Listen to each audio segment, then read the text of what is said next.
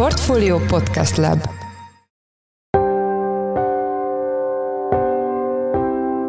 Mindenkit üdvözlünk, ez a Portfolio Checklist február 28-án szerdán. A mai műsor első részében a Magyar Nemzeti Bank keddi kamatvágásával és a jegybank a döntést követő felemás kommunikációjával foglalkozunk. Kicsikét, mint hogyha ilyen süket fülekre talált volna valóban a jegybank üzenet, és a piacok elsősorban arra fókuszáltak, hogy oké, okay, 100 bázispont most, és akkor, és akkor valószínűleg marad ez a tempó. Ezzel szemben egy bank számos alkalommal hangsúlyozta, legyen szó a sajtótájékoztatóról, legyen szó magáról a sajtóközleményről, hogy ez egy átmeneti varsítás, és a második negyed évben egy teljesen új időszámítás kezdődik. Én azt gondolom, hogy egy jegybank nem véletlenül mond ilyet. A témáról Virovácz Pétert, az ING Bank vezető elemzőjét kérdezzük. Az adás második részében a március 1 induló lakásbiztosítási kampány lesz a témánk, melynek keretében bárki biztosítási évfordulójától függetlenül leválthatja a lakásbiztosítóját. A lehetőség elsőre jól hangzik, de vannak jelentős piaci kockázatok, egyebek mellett ezekről, valamint a következő időszak várakozásairól kérdezzük Szobonya Lászlót, az egyik legnagyobb hazai lakásbiztosító, a Grupama lakossági nem életbiztosítási területének termékmenedzsment vezetőjét. Én Forrás Dávid vagyok, a Portfolio podcast szerkesztője, ez pedig a checklist február 28-án.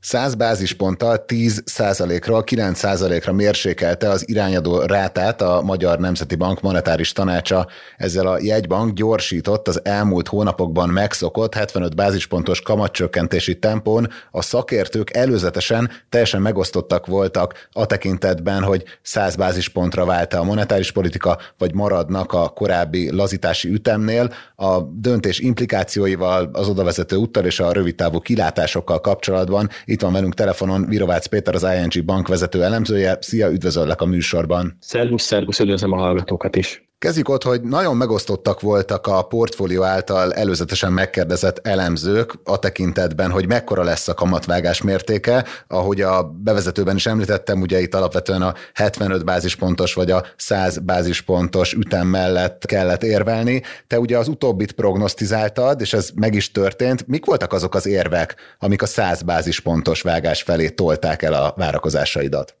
Igazándiból egyetlen egy fontos dolog volt, mégpedig ez nem más, mint a relatív helyzet, a relatív piaci helyzet.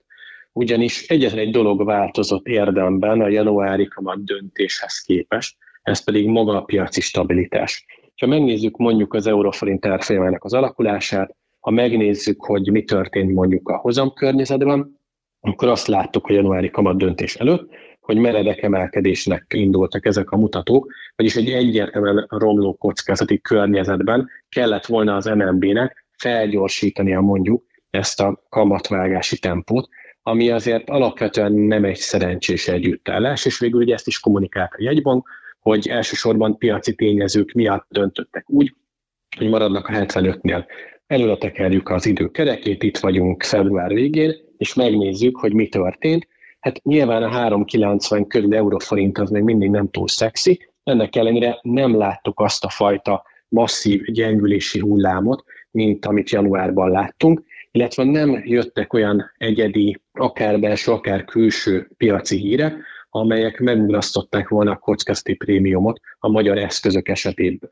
Vagyis, hogyha így nézzük, kvázi relativizáljuk a helyzetet, akkor azt mondhatjuk, hogy februárban már biztosabbnak tűnt az, hogy meg lehet lépni ezt a fajta gyorsítást. Én feltételeztem, hogy erre előbb-utóbb sor fog kerülni, csak meg kell várni a megfelelő időzítést, és lám, ez most megtörtént, és hát nyilván közben azért a makrogazdasági fundamentumok azok inkább csak a jobb irányba változtak, vagy azt mondom, hogy inkább a nagyobb lazítás irányába mozgatták el a döntéshozókat, lévén, hogy 4% alá beesett az inflációs mutató, és hát a negyedik negyedéves gazdasági növekedés, illetve nem növekedés az mindenképpen egy negatív meglepetés volt, már azért nem szó, hogy ez most belejátszik itt a döntési függvénybe, de azért ezt érdemes így egy ilyen lábjegyzetként kezelni, hogy azért nagyon gyenge volt ez a gazdasági teljesítmény az év végén. És azzal kapcsolatban mennyire látsz egy ellentmondást, hogy bár a hazai fundamentumok azok valóban egy ilyen javuló vagy a kamatvágást nagyobb mértékben, nagyobb ütemben ösztönző képet mutatnak, de mint hogyha a nemzetközi környezet, az pedig nem feltétlenül ebbe az irányba mutatna, itt mondjuk az amerikai inflációs adatra gondolok. Pontosan erre fel is hívta a figyelmet egyébként Virág Barnabás a sajtótájékoztató során, hogy az alelnök úr azt mondta, hogy árgus szemekkel figyelik elsősorban a Fed, tehát az amerikai egybank és az Európai Központi Bank várható döntését, illetve egészen pontosan azt, hogy mikor kezdhetik el, ha egyáltalán eljutnak oda, hogy vágják a kamatokat. És ebben egy nagyon komoly változás történt az elmúlt egy hónapban, mégpedig azért, mert az amerikai gazdaságból továbbra is meglepően erős adatok jönnek, ami azt jelenti, hogy a piac elkezdte kiárazni a kamatvágásokat. Indultunk onnan, hogy na majd márciusban már rögtön lesz kamatvágás, ugye aztán lett ez a májusi elképzelés, most már a júniusi kamatvágás sem tartja százszázalékosan valószínűnek a nemzetközi befektetői közösség. És ez mit jelent a Magyar Nemzeti Bank számára? Nyilván azt, hogyha nem kezdik el a nagy jegybankok a lazítási ciklusokat, akkor ahogy a jegybank itthon vágja a kamatokat, úgy egyre inkább elolvad a forintnak ez a fajta kamat előnye, vagyis egyre inkább beletoljuk a befektetőket egy olyan pozícióba, hogy sokkal könnyebb szívvel fogják azt mondani, hogy nekik már nincsen itt elegendő kockázati prémium a magyar eszközökön, köszönik szépen, akkor ők kiszállnak, és ez elindított egy forint gyengülési hullámot, ami pedig nyilvánvalóan nem csak azért fontos, mert hogy hogy néz ki a forint 400-nál, hanem ennek van egy inflációs hatása, megint csak ugye az importált termékeken keresztül, az importált szolgáltatásokon keresztül, ennek lehet egy inflációt élénkítő hatása, amit viszont minden áron el kell kerülni egy banknak, tehát innentől kezdve ez talán most a legfontosabb külső tényező, ami befolyásolhatja a döntéshozatalt, de most februárban még nem volt annyira drasztikus a változás, hogy ez mondjuk elmozdította volna a mérleg nyelvét a maradjunk 75 bázispont irányába.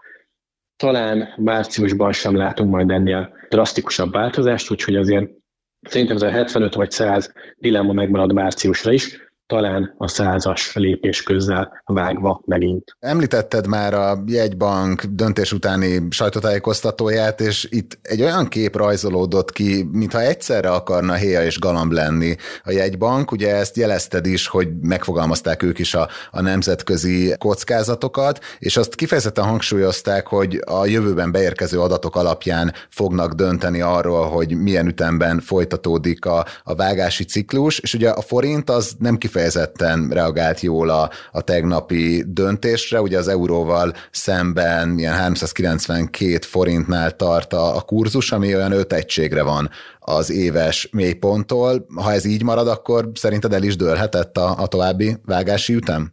Kicsikét, mint hogyha ilyen süket fülekre talált volna valóban a jegybank üzenet, és a piacok elsősorban arra fókuszáltak, hogy oké, okay, 100 bázispont most, és akkor, és akkor valószínűleg marad ez a tempó. Ezzel szemben egy bank számos alkalommal hangsúlyozta, legyen szó a sajtótájékoztatóról, vagy legyen szó magáról a sajtóközleményről, hogy ez egy átmeneti lassítás, és a második negyed évben egy teljesen új időszámítás kezdődik. Én azt gondolom, hogy egy jegybank nem véletlenül mond ilyet. Tehát valószínűleg márciusban jelenlegi tervek szerint, ha minden rendben lenne, akkor maradna a 100 bázis fontos kamatvágás ütem, és aztán jön a márciusi inflációs jelentés, új előrejelzések, és ennek fényében dönt majd egy bank arról, hogy hogyan tovább, de szerintem ez a hogyan tovább, ez már egy, egy lassabb kamatvágási tempó előrejelzése, és hát ebbe a képbe illik az is, hogy egy bank expliciten megmondta, hogy jelenleg a piaci árazás 6-7% közé várja az alapkamatot június végére, és ez szerintük egy fair árazás. Most innentől kezdve nem maradhat fent a 100 bázispontos kamatvágási ütem, mert akkor ennél már túl megyünk június végére. Ennek ellenére a piacok nem azt hallották meg, hogy itt akkor most így, így itt kéne maradni, hanem megint csak elkezdtek előre rohanni, hogy jó, hát akkor igazából nagyobbat vágott a jegybank, biztos, hogy a jövőben is bátrabb lesz, és igazából ezt árazzák, és hát ez egy túlzó várakozás, és nyilván ennek hatására azért a, a forint, is, forint is szépen gyengül. Aztán persze nyilván majd meglátjuk, hogy ez a gyengülés meddig tartja, minden csoda három napig tart, szokták mondani, úgyhogy remélhetőleg a forint az majd megáll valahol ebbe a 390 és 95 közötti sávba, és ha így stabilizálódik a következő hetekben és a következő jegybanki döntés előtt, akkor én azt gondolom, hogy egy ilyen helyzetben valószínűleg a jegybank megmeri majd lépni az újabb százat, pláne úgy, hogy már minden beleszárazva a piacon. Ugye korábban a portfóliónak nyilatkoztad még a döntés előtt, hogy a januári headline inflációs adat az ugye már bekerült a, a jegybanki tűréshatárba, illetve hogy valószínűleg egy kicsit meglephette is a, a jegybankot, hogy ennyire jó lett a, a, az infláció. És ezzel kapcsolatban ugye Nagy Márton nemzetgazdasági miniszter azt mondta, hogy a, a kormányt a továbbiakban nem érdekli az infláció, és mostantól csak a gazdasági növekedés élénkítése vezérli. Ez szerinted önmagában hordoz-e olyan kockázatokat, hogy nem lesz tartós az inflációs adatnak a tűrési sávban való létezése? Nyilván várjuk meg azt, hogy mi történik egyrészt a gazdasággal az első negyed évben, várjuk meg, hogy hogyan vizsgálja felül a pénzügyminisztérium a költségvetési számokat, meg az államadóság kezelő központ a finanszírozási számokat. Addig már, tehát február végében vagyunk, február végén vagyunk, szerintem még egy hónap nagyjából, és már látni fogjuk azokat az indikátorokat, amik alapján már el lehet dönteni, hogy vajon milyen mértékben szeretné a költségvetés élénkíteni a gazdaságot. Mennyire tartják reálisnak ezt a 4%-os közé növekedési mennyire akarják még ezt a, ezt a szekeret megtolni, és milyen eszközökkel. Szerintem ez lesz a fontos, hogy lesz-e újabb impulzus, és ez milyen módon próbálja meg ezt a gazdasági növekedést elérni ezek az intézkedések. Ez befolyásolhatja, hogy milyen mértékű lesz az infláció felfutása. Hangsúlyozom, az nem kérdés, hogy lesz-e felfutás az inflációban az év végére. A kérdés annak mértéke. Jelen pillanatban az ING Bank előrejelzése azt mondja, hogy év végére valahol 5,5-6 százalék közelében áll majd a fő inflációs mutató. Tehát jelenlegi szinteknél érdemben magasabban leszünk, megint a jegybanki sávból kilógva. És innentől kezdve megint csak megérthetjük azt, hogy egy bank miért akar óvatos lenni. Miért mondja azt, hogy az év közepéig most előre látunk nagyjából, utána nem tudjuk, mi lesz. Nyilván, hogyha erősebb lesz ez a fajta inflációs felfutás, akár a bázis hatások miatt, akár amiatt, mert, mert tényleg beindul mondjuk a gazdaság, olyan jellegű ösztönző lépések jönnek, ami miatt a vállalati eltározások erősebbé válnak, akkor nyilvánvalóan lépni kell, ez esetben könnyedet, hogy megállítják a kamatvágási ciklust, úgyhogy mindenképpen szerintem ez a fajta újra erősödő infláció kockázata, ez benne van a képben, már csak azért is mondom, mert lesz erősödő infláció. A kérdés, hogy ez milyen tempóban indul el fölfelé, és milyen magasan tetőzik. Tehát egyelőre szerintem egy bank az abszolút jól teszi, hogy ezt a fajta óvatos kommunikációt folytatja, mert, mert azért láttuk az elmúlt két-három évben, hogy bizony az infláció az egy eléggé kiszámíthatatlan dolog. Akkor szintetizálva a szavaidat, gyakorlatilag nehéz lesz a jegybanknak a következő időszakban is a dolga, és egy ilyen egyfajta köteltáncot kell majd, hogy járjon. Pontosan, folyamatosan balanszírozni kell itt a különböző hatások, belső hatások, külső tényezők, gazdasági növekedési, inflációs kockázatok között. Hát sosem volt egyszerű a gazdaságpolitika vitele, hát manapság pedig még nehezebb, ha szabad ilyet mondani. Hát köszönjük szépen az előrejelzésedet is, illetve hogy a döntés után is értékelted velünk a, az inflációs, illetve a, a fundamentális helyzetet. Az elmúlt percekben Virovácz Péter, az ING bank vezető elemzője volt a checklist vendége. Köszönjük szépen, hogy a rendelkezésünkre álltál. Köszönöm szépen, hogy itt lehettem. Sziasztok!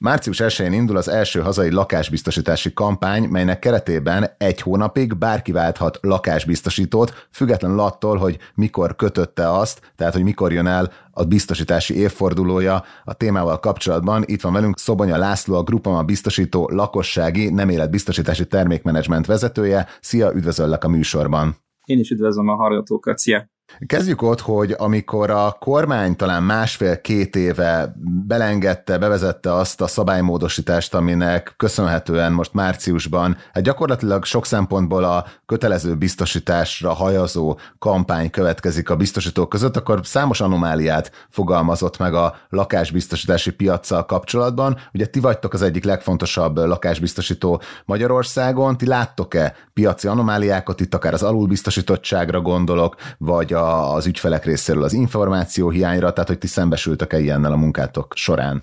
Talán, a, ha visszatekintünk az egy évvel ezelőtti kormányrendeletre, és mi lehetett a mögöttes motiváció, szerintem az egyik legfontosabb, amit meg kell itt említeni, hogy az ügyfelek alacsony értéket kapnak a befizetett pénzük után. Mit kell ez alatt érteni? Ha biztosítási termékekről beszélünk, akkor talán a kárhányad az egyik legjobb mutatója annak, hogy befizetett 100 forint után mennyi értéket kap vissza az ügyfél, és ez a lakásbiztosítások tekintetében, ha az elmúlt évtizedet vizsgáljuk, akkor 30-33 forint volt az, amit visszakaptak az ügyfelek. Amit itt még érdemes tudni, hogy van már a piacon minősített fogyasztóbarát otthonbiztosítási forma is, itt az MNB által megcélzott célérték 50% körüli kárhányad. Ha a kettőt összehasonlítjuk, ez a 30-33 százalék, ez kétharmad ennek a célértéknek. Ez talán az egyik anomália, és honnan vezethető ez vissza? Nagyon alacsony az aktivitás, akár az ügyfelek, akár a piaci szereplők részéről ezen a piacon ma.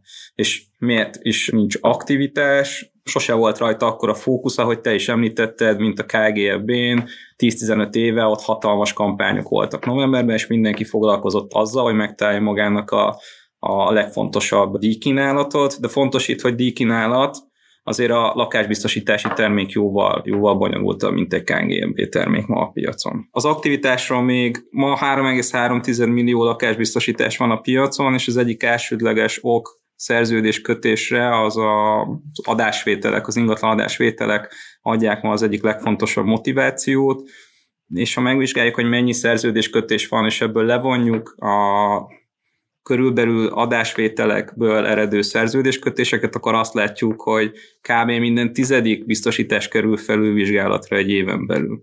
Azt is tapasztaljuk, bár ilyen nagyon strikten még nehéz ezt mérni, de tapasztalatból tudjuk, hogy a legtöbb felülvizsgálat ott valamilyen káresemény motiválja. Amikor az ügyfél érzi, hogy vagy információhiány, vagy alulbiztosítottság miatt valamit kell kezdeni a szerződésével és ez ma talán az egyik legfontosabb inger akkor, amikor valaki biztosítást vált, vagy, vagy biztosítási szerződés vizsgál felül.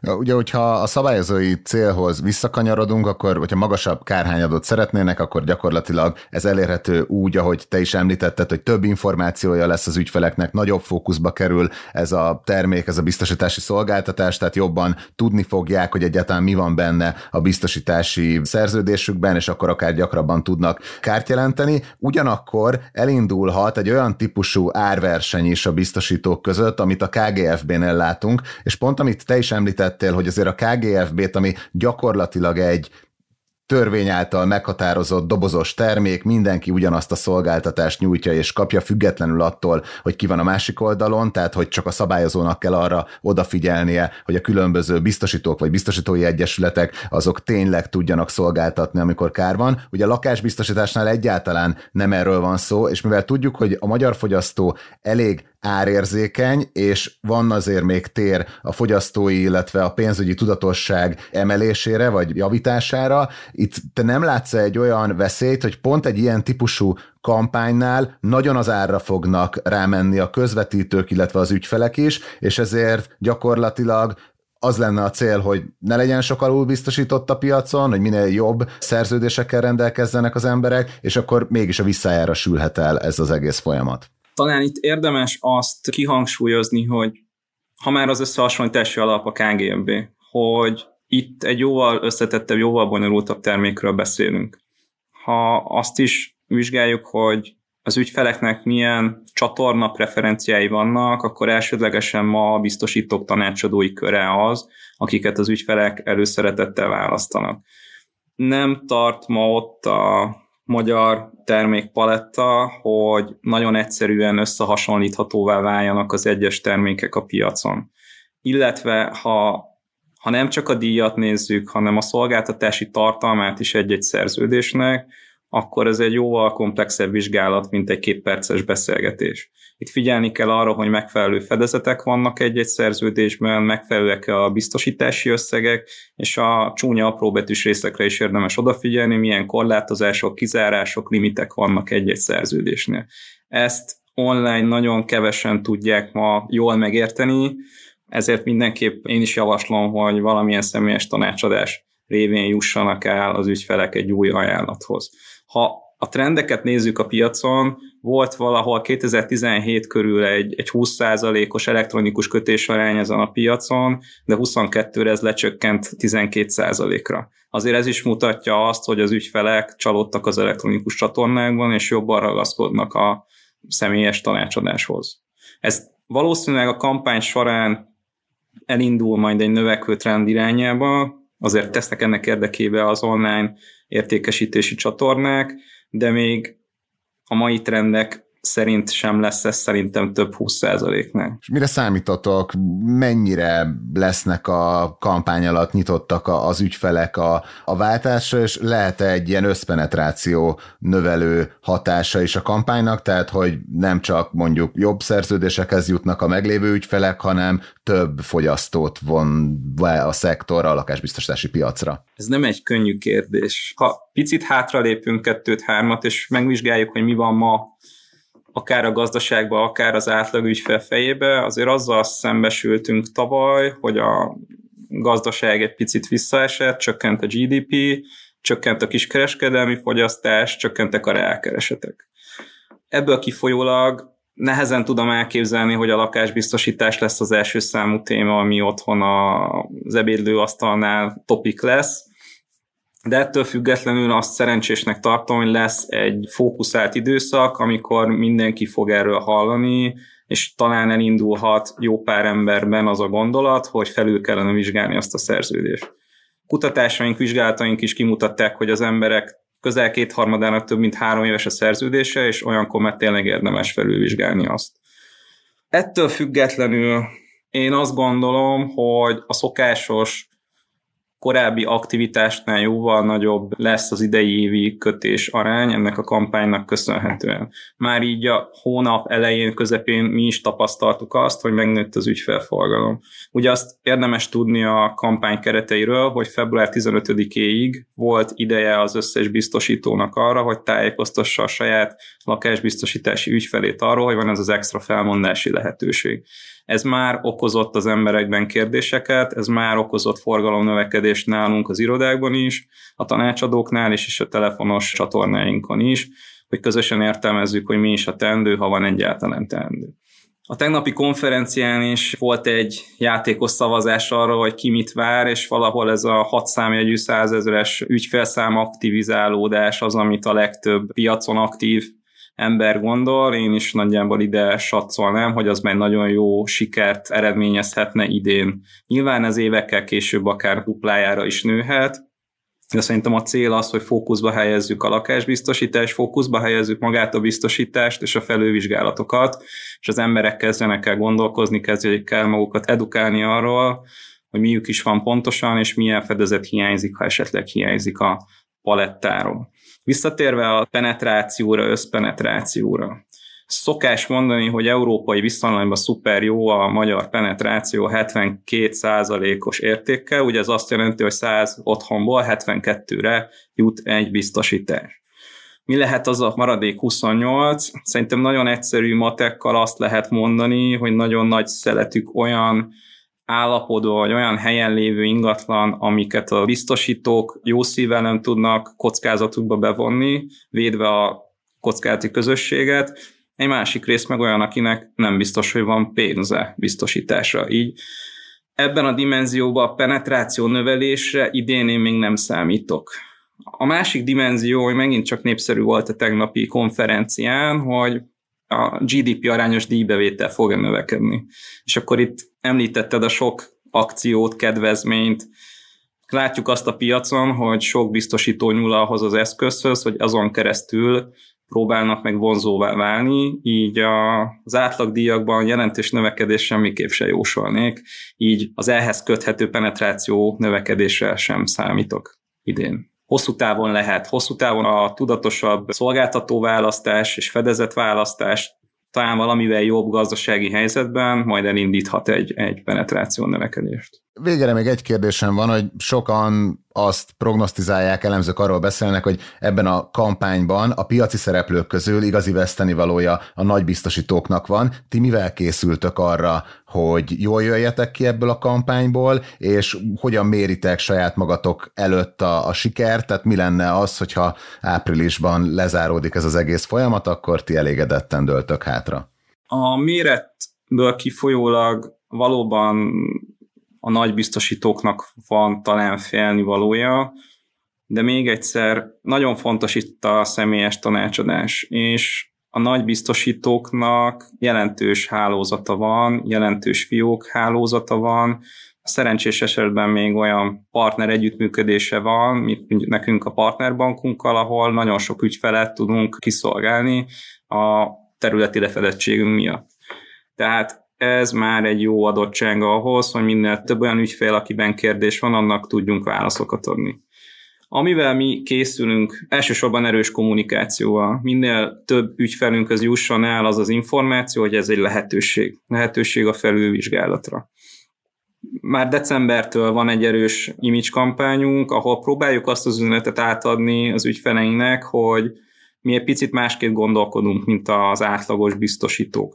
És ez, ez egy elég erősé vált kampány itt december és február között, de továbbiakban márciusban is szeretnénk még hangosak maradni, hogy a kampány fő üzeneteit is megpróbáljuk átadni. A másik fontos lába a kampánynak az, hogy a csatornáinkat igyekszünk felkészíteni arra, hogy a megfelelő információkat tudják átadni az ügyfeleknek, és képesek legyenek minél nagyobb forgalmat kezelni, vagy akár ők maguk is generálni. Készülünk LDM kampányokkal, partnerbankunkkal közösen, szintén amiatt, hogy minél több ügyfélhez eljusson ez az üzenet. Termék oldalról mi úgy látjuk, hogy piaci átlagtól egy kicsit eltérően nem csomagos termékkel készültünk, amivel azt gondoljuk, hogy az ügyfél nek maximálisan ki tudjuk elégíteni a fedezetek szempontjából az igényét, ő maga a személyre szabaton tudja kiválasztani azokat a fedezeteket olyan limitekkel, ahogy az ő szeretné, nem csomagok között kell neki választani. Úgyhogy mi így készültünk a kampányjal, hogy miben is mérjük majd ennek a sikerét, bízunk abban, hogy több ügyfelünk lesz a végén, mint volt.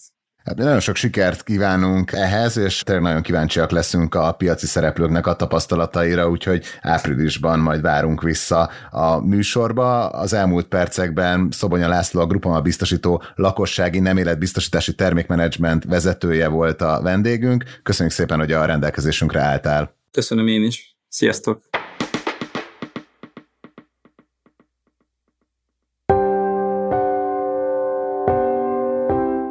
Ez volt már a Checklist, a Portfolio munkanapokon megjelenő podcastje. Ha tetszett az adás, iratkozz fel a Checklist podcast csatornájára bárhol, ahol podcasteket hallgatsz a mobilodon. A mai adás elkészítésében részt vett Bánhidi Bálint, a szerkesztő pedig én Forrás Dávid voltam. Új adással holnap, azaz csütörtökön jelentkezünk, addig is minden jót kívánunk, sziasztok!